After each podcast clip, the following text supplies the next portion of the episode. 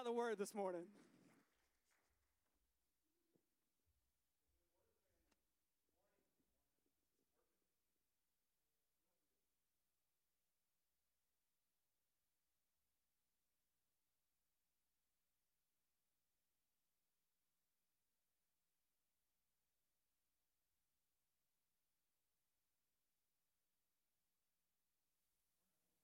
I got a green light. Got some power. All right. Good morning. Good morning. It's bright up here. Let me see your smiles this morning. Our pastor, we wish him well. He is doing something. Is that me? I'm good. He is um,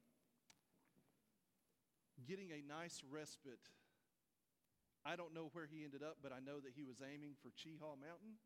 I hope that he was able to go up there and get him a nice hammock and hang on the side of a cliff. And he's going to take his journal and he's going to talk to the Lord and he's going to pray. And I hope that he just gets a good charge while he's up there. Y'all have, we, we have at TFA an amazing, amazing pastor. So uh, just be sure and pray for him while he's up there. Uh, we do have a few uh, visitors this morning. I met JB earlier. Uh, love your worship, your passion for uh, worship this morning, man. Um, was it Tra- Talbert? Okay. Nice to meet you, man.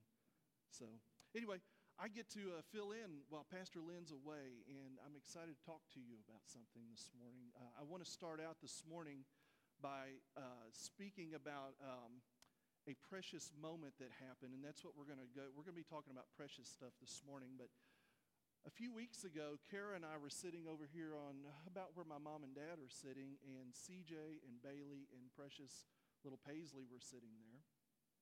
And Pastor Lynn was up here doing an amazing job. And Paisley looks over and she just smiles the biggest, most genuine smile that you could imagine. And it didn't matter if Pastor Lynn was turning cartwheels up here. There's no way that I could pay attention to Pastor Lynn because all of my attention was on Paisley at that moment. It was one of those precious, precious moments that uh, you just love to be a part of. And then it got even more precious because my sweet little Hadley and Paisley started having a conversation. And watching the two of them talk to one another did my heart good.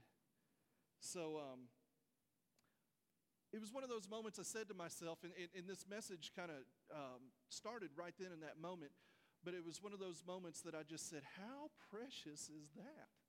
To watch these two untainted children, you know, have a conversation, or maybe not a conversation, but they were interacting and acknowledging each other. So, with that being said, I'd like to ask you a leading question this morning is, what do you think is precious? Think about the things that you think are precious. We used to sing a song in the church called Precious Memories. How they linger, how they ever touch my soul or bless my soul. But, you know, uh, I went to Scripture after that and I thought, what are some things that are mentioned in Scripture that are precious? The Old Testament in Chronicles and Kings and in Samuel, there's many, many times mentioned precious stones. Many, many different times. And in 2 Peter, um, it's written about our precious faith. In Esther, whenever Esther's talking, or whenever it's being described about how she's going to go and meet with the king and all the preparation that goes, it talks about precious ointments that are used. In James, James talks about the precious fruit of the earth. In Psalms, Psalms refers to the precious loving kindness of God. And then it talks about it's precious. Death is precious in the sight of God, the death of a saint. And all of that this morning, after saying all that, I'd like to take you to a portion of Scripture that talks about a subject that should be the most precious thing that a group of believers, without reservation, would talk about.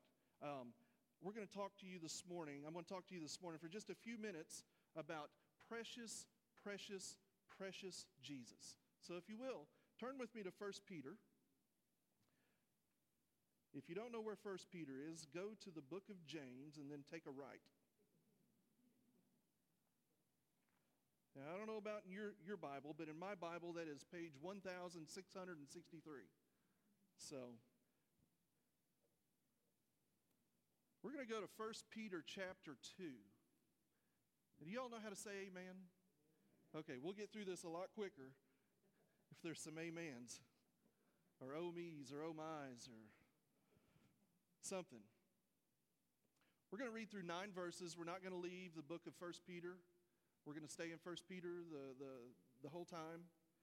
But 1 Peter chapter 2 verse 1 says, "Therefore rid yourselves of all malice and all deceit, hypocrisy, envy, slander of every kind. Like newborn babies, crave pure spiritual milk, so that by it you may grow up in your salvation, now that you have tasted the Lord, that the Lord is good. Verse 4 As you come to him, the living stone, rejected by humans, but chosen by God, and what? Precious, precious to him, you also, like living stones, are being built into a spiritual house to be a holy priesthood of offering spiritual sacrifices acceptable to God through Christ Jesus. For in Scripture it says, See, I lay a stone in Zion, a chosen and what? Precious cornerstone. And the one who trusts in him will never be put to shame. Now, to you who believe, this stone is precious. But to those who do not believe, the stone the builders rejected has become the cornerstone and a stone that causes people to stumble and a rock that makes them fall. They stumble because they disobey their message, the message, which is what they were destined for. But you are a chosen people, a royal priesthood, a holy nation, a special possession, that you may declare the praises of him who called you out of darkness into his wonderful light. We're going to stop right there this morning. Whenever you start reading Scripture, and I've said this before when I've been filling in for Pastor Lynn, and you come to a portion of Scripture that says, therefore, it is solid biblical hermeneutics for you to go and examine what the therefore is therefore in Scripture. You do it in a book, you do it in everything else. So when you come to Scripture and you begin reading, and it starts out in verse 2 or in verse 1 of chapter 2, it says, therefore. That is actually a continuation of verse or chapter 1 where Paul or Peter is going on and he talks about in chapter 1 about us being holy. He talks about us and our love for one another and that we are born new from the word of God. And then he continues and says, therefore. And then he says, um, therefore, rid yourselves. And he lists, lists off a litany of things here. Therefore, rid yourselves of malice and deceit and hypocrisy and envy and slander and every kind. Well, that's easy, isn't it? That's easy to do. No, it's not. And then he goes on and he says, like newborn babies, um, and how they crave spiritual milk. Now, I'm going to ask this question in this service, and I'll probably get more head nodding in this service than I will in the second service because of the the age difference of the congregation, but how many of you have been on a, a uh, around livestock before? You've been on a farm and you've, you've raised some, some stuff. The drains back here out there with their uh, farm of, uh, or what is it, the barnyard of Tuscaloosa. They've got livestock everywhere.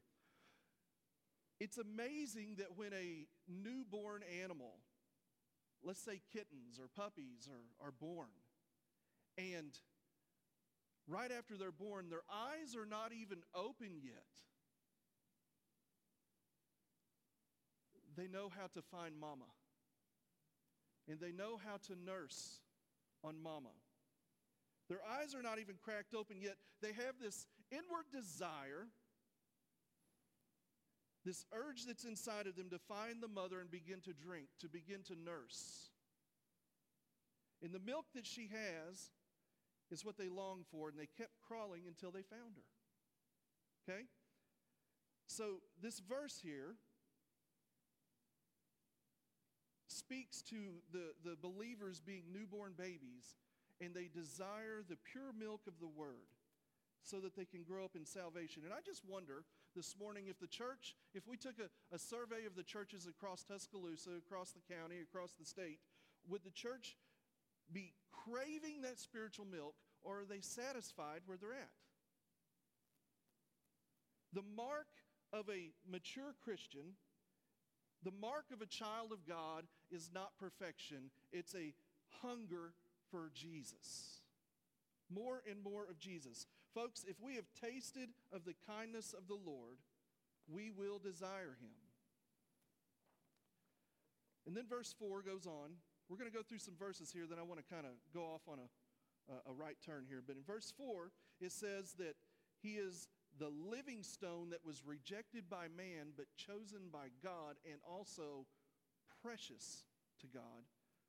Next verse, verse 5, talks about how we are but mere construction materials being used for God's glory and purpose, and that He's still working on us. That's good news right there. That He's still working on me. Somewhere floating around in the, in the ether somewhere, there is a, a, a cassette of a little four or five year old little boy named Paul singing the old song, He's still working on me. Y'all know it? Makes me what I want, or what he wants me to be. Took him just a week to make the moon and the stars, the sun and the earth, and Jupiter and Mars. How loving and patient he must be. There's a four year old little Paul singing that somewhere out there. I don't know where. But he's still working on us, church. He is still working on us. Believers constitute God's spiritual house, wherein the believers are a royal priesthood. In verse 6, we move on. Verse 6, Peter calls, he recalls what Isaiah wrote in chapter 28 of Isaiah, where he says that he has laid a, a cornerstone, a precious stone. And he conflates that being Jesus. But there's that word again, precious. So, in a span of four verses, Peter says the word precious three times. Now, I don't know about the type of household that you grew up in, but when you were growing up, if your parents emphasized something three times in four short sentences, would you think it's time to pay attention? So, Peter, under the unction and the direction of the Holy Spirit, writes in four simple verses here, he talks about Christ being precious three times. So I think that we should pay attention to this. Now, whenever you read Scripture, remember the context. So think about who's writing this Scripture. This is Peter. This is Peter. This is the same Peter that looked at the Lord after he had answered the Lord a few times, and the Lord frustrated Peter, and he said, Peter, feed my sheep. This is the same Peter that's writing this. This is the same Peter that had been on a fishing trip all night long with his crew. And he comes back into the, the boat slip, and Jesus is standing there to talk to his friend. And Jesus says, I'd like to take a ride. Peter says, I'm awful tired, Lord. Jesus says, Come on in. How, did, how was your fishing trip? Well, it wasn't any good. We, you know, they just, they, they weren't biting, whatever. And Jesus takes him out. He says, I want you to throw your net right there. And if you read, it's almost like Peter says to him, We just threw our nets from there and we just pulled them back up. There's nothing there, Lord. And Jesus says, Ah, oh, why don't you do it anyway? Peter says, Nevertheless, Lord, Okay, throws it out there. And then, whenever Peter does that, he begins to pull it up. And Scripture talks about how the catch is so great that the boat began to sink. This is the same Peter that's writing about precious Jesus. This is the same Peter that looked at Jesus in a and in a fit of rage against Judas and in a, a, fit of rage against the soldier, took out a sword and cut the soldier's ear off. And then Jesus picked the soldier's ear up, put it back on his ear, or put it back on his head and healed it. This is the same Peter that watched that and was witness to that. This is the same Peter that told the Lord over dinner, I will never deny you. I will never deny you, Lord. And then he hears the rooster crow and he sees the eye of Jesus lock on him. And he remembers that whenever he's writing this. So when Peter speaks about Jesus being precious, this isn't somebody that he's not familiar with. This is someone that he has relationship with. This is someone that is part of his essence. This is important when Peter writes this. This adds to the context of this scripture here. This is gut level honesty from Peter here. And if Peter were here with us today, and he could look at you and tell you about the preciousness of Jesus, I wonder what he would say. I wonder, I wonder how he would describe Jesus. I don't know. I, I can't get into Peter's mind and in Peter's heart, but what I can tell you is why I think Jesus is precious. And I'm going to give you three reasons, if you're a note taker, three reasons why I think Jesus is precious. Number one, Jesus is precious because there is no rival to Jesus. There is no rival to Jesus. There is no shortage of gurus in this world. Now, I've got a morning routine that I go through, and usually my morning routine involves checking my various social media accounts, and one of those accounts is something called LinkedIn. Is anybody on LinkedIn? Yeah. LinkedIn is a uh, social media platform generally used for business folks. Okay? It's a great platform. You can get on there and you can find your decision makers. You can connect with people that are in the same industry as you. You can, you can collaborate on ideas on LinkedIn. It's a, it's a fantastic business platform. But one thing that LinkedIn is full of is self professed gurus.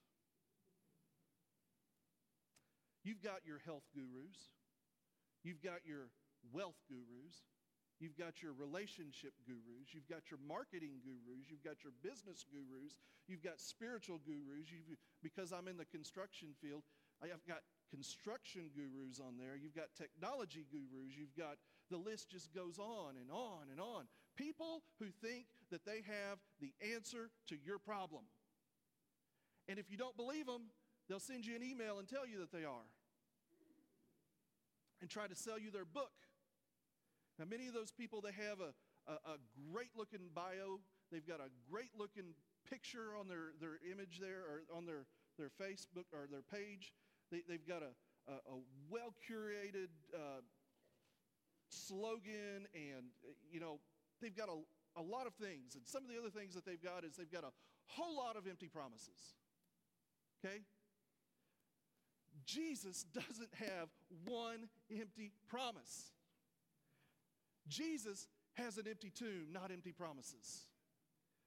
Many have come and many have tried to fill the shoes of Jesus, and it has not worked out. Muhammad couldn't do it.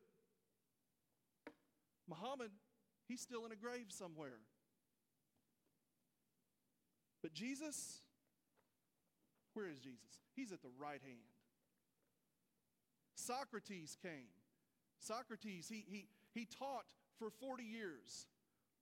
Aristotle came. He taught for 40 years. Plato came. He taught for 50 years. And they brought a lot of wisdom to this old world. But in their 130 years combined, they could not scratch what Jesus did in three years of teaching. Jesus came and taught for three years, and he did more than what books can be filled and put in this world. There are thousands upon thousands of institutions of learning that are named after Jesus. Church, what a teacher. What a mediator. What a savior. What a God. Jesus has no rival. Jesus shows up on the scene, and grown men climb trees just to get a glimpse of him. Jesus shows up, and fishboat captains jump out of their boat and go running across the water to get to Jesus. Do you understand who I'm talking about this morning? Jesus never painted a picture, but some of the greatest artists, like Raphael, Michelangelo, Leonardo da Vinci, you thought I was going to say DiCaprio, Leonardo da Vinci. They got their inspiration from him. He never wrote a book, he never wrote poetry.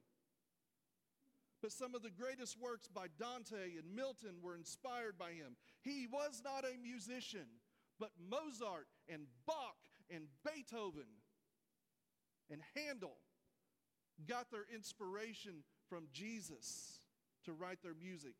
He came from the lowest of circumstances. We used to say they grew up on the wrong side of the tracks. Jesus came from a pathetic little village called Nazareth. And it was even said about the place can anything good come from that place? The good teacher did. The good physician came from there. And now that same meek and mild and lowly Christ that came from nothing that lowly Christ child is at the right hand of the Father and is regarded the King of kings and the Lord of lords. Folks, there is no rival to Jesus. So there's no rival to Jesus, but there's also no redeemer but Jesus. There's a lot of smart people in this world, and they'll try to formulate different equations of how they can get themselves right with God. And it doesn't matter how smart you are how hard you try. There is no formula that a person can put together that will get you in right standing with God. Trying to make your good works outweigh your bad works, well, as the sage Shania Twain used to say, that don't impress me much. God looks at that and says, that doesn't impress me. Your works, what does the word say? Your works, your righteousness is as filthy rags. It doesn't matter how many good deeds you think you've done. If you don't have the blood of the Lamb on your life, there is no Redeemer. You can, you can. Uh, this is taught in a lot of in a lot of um, uh, denominations that baptism, whenever we have our baptism services, that that makes you right with God. That does not make a person right with God. If you have not experienced the redemption of Christ in your life and you go in the tank, you'll go in a dry sinner and you'll come out a wet hypocrite, is what will happen. There, that, that does not do a thing for you. What good would it be, church, for a person to be an architect yet not know the cornerstone, the chief cornerstone? What good would it be for a person to be a great baker and yet miss out on the bread of life? What good would it be for a person to be a great doctor, yet not know the great physician? What good is it if you're an amazing educator, educator, but you don't know the good teacher? What good is it to be a farmer and not know the Lord of the harvest? What good is it if you're a geologist and you don't know the rock of ages? What good is it to study the cosmos and all of its beauty and yet not know the bright and the morning star? What good is it to be a jeweler and not know the pearl of great price? What good is it to be an attorney and win as many cases as you can and have billboards everywhere? We're familiar with that in Alabama, are we not? You can have a thousand billboards with your name on it. What is it good to is it to be an attorney and yet not know the great mediator and the great advocate? What good is it to be an amazing student and yet not know Jesus, who is the way, and He is the only truth, and He is the life. Folks, I so want you to know this Jesus that I'm talking about. And you know what? Jesus wants to redeem you. So there's no rival but Jesus. And there's no redeemer but Jesus. And Sloan, if you and the team want to come back, we're going to be really quick this morning. There's no rival but Jesus. There's no redeemer but Jesus. But lastly, there is no replacement for Jesus. How many of you have wrecked a car before? Yeah. I'm looking at you, Nora.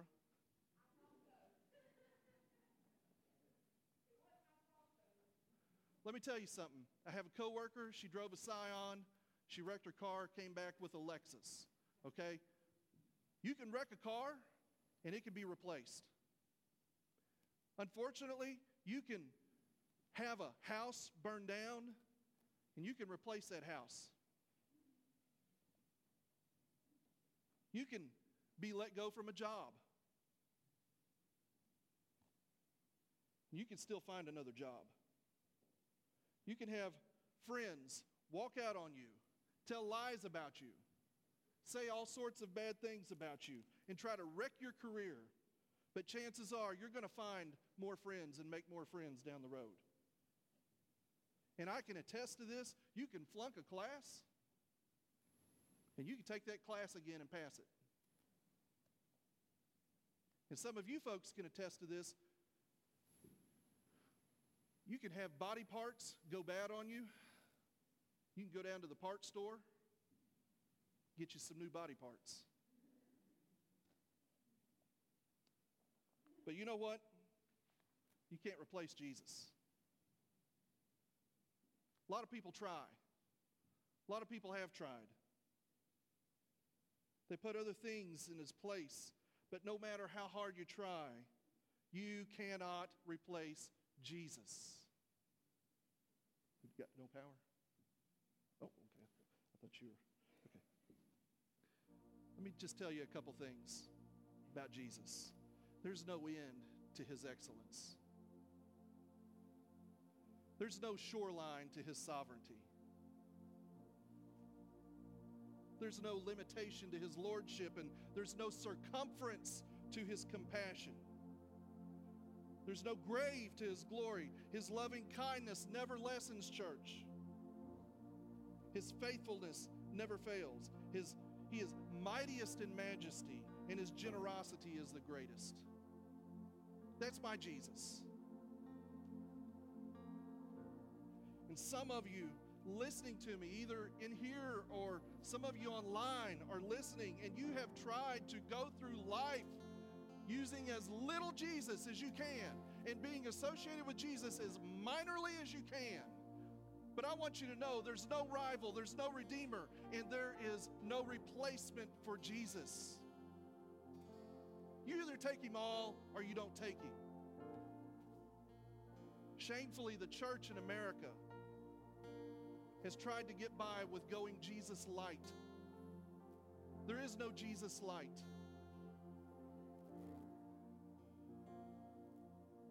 We've tried to make the story about us in the congregation oftentimes.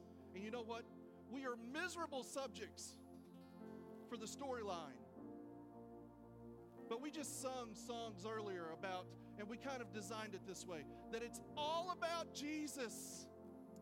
Nothing about me. John 3:30 says, "He must become greater, I must become less." He is the image and we are the image bearers. He is absolutely irreplaceable. He has no rival. He has no one, there's no one that can redeem you but Christ. There's no substitute. So I want to I want to begin to close out here and ask you, what does Jesus mean to you? What does he mean? Is he is he an ornament to add to your faith collection? Used to see these bumper stickers. Jesus is my co pilot. That's an awful bumper sticker. He is the captain, He's in charge, and I'm mopping the floor. He's not a co pilot. Is he your co pilot or is he your everything? Is he just a, a name that you mention at the end of a prayer with your family? Is he dusty and sitting on the shelf of your life somewhere, or is he your everything? You know, to the disciples, he was everything. They left their boats at bay and they took out to follow him. Is he what governs your actions with your, your interactions with your coworkers or your family or, or whoever? Is he your way? Is he your truth? Is he your life? Can you imagine your life without him? What does Jesus mean to you? You know, there's a, a guy that used to be in Birmingham. He's, he's up in the Northeast now, but his name's David Platt, and he, he wrote a book called Radical. And in that book, David Platt, he says something. He says, he asks this haunting question. He says, What if we took away the cool music and the cushion chairs? What if the screens were gone and the stage is no longer decorated? What if we don't have air conditioning anymore? What if every creature comfort that we've got is removed? Would the word still be enough for his church to come together? Would his people still love him enough to come together? Church, when we abandon the trinkets of this world and respond to that radical invitation of Christ, we discover an infinite treasure of knowing him and experiencing him. And I so want you to experience Christ. Not Jesus light. I want you to experience Jesus to the full, Jesus to the max, because he's more than you could ever imagine. The depths of his love are unfathomable. And if you went and gathered all of the gold on this planet, it doesn't touch the price that he paid for you. And he desires to be not partially Lord, but completely Lord in your life. Well, Brother Paul, I'm already saved, and I'm happy for it. I am glad that I will be sharing eternity with you. But are you living a life without reservation for Jesus? I don't know how you might need to respond, but we believe that when the word goes out, that we give time for a response, for people to respond. So if you just need to find a, a place, call out on that name and reacquaint yourself with the most amazing Jesus that you could ever imagine. I'm going to, I'm going to invite you to do that. We're going to sing. And um, while we do that, please call upon the Lord.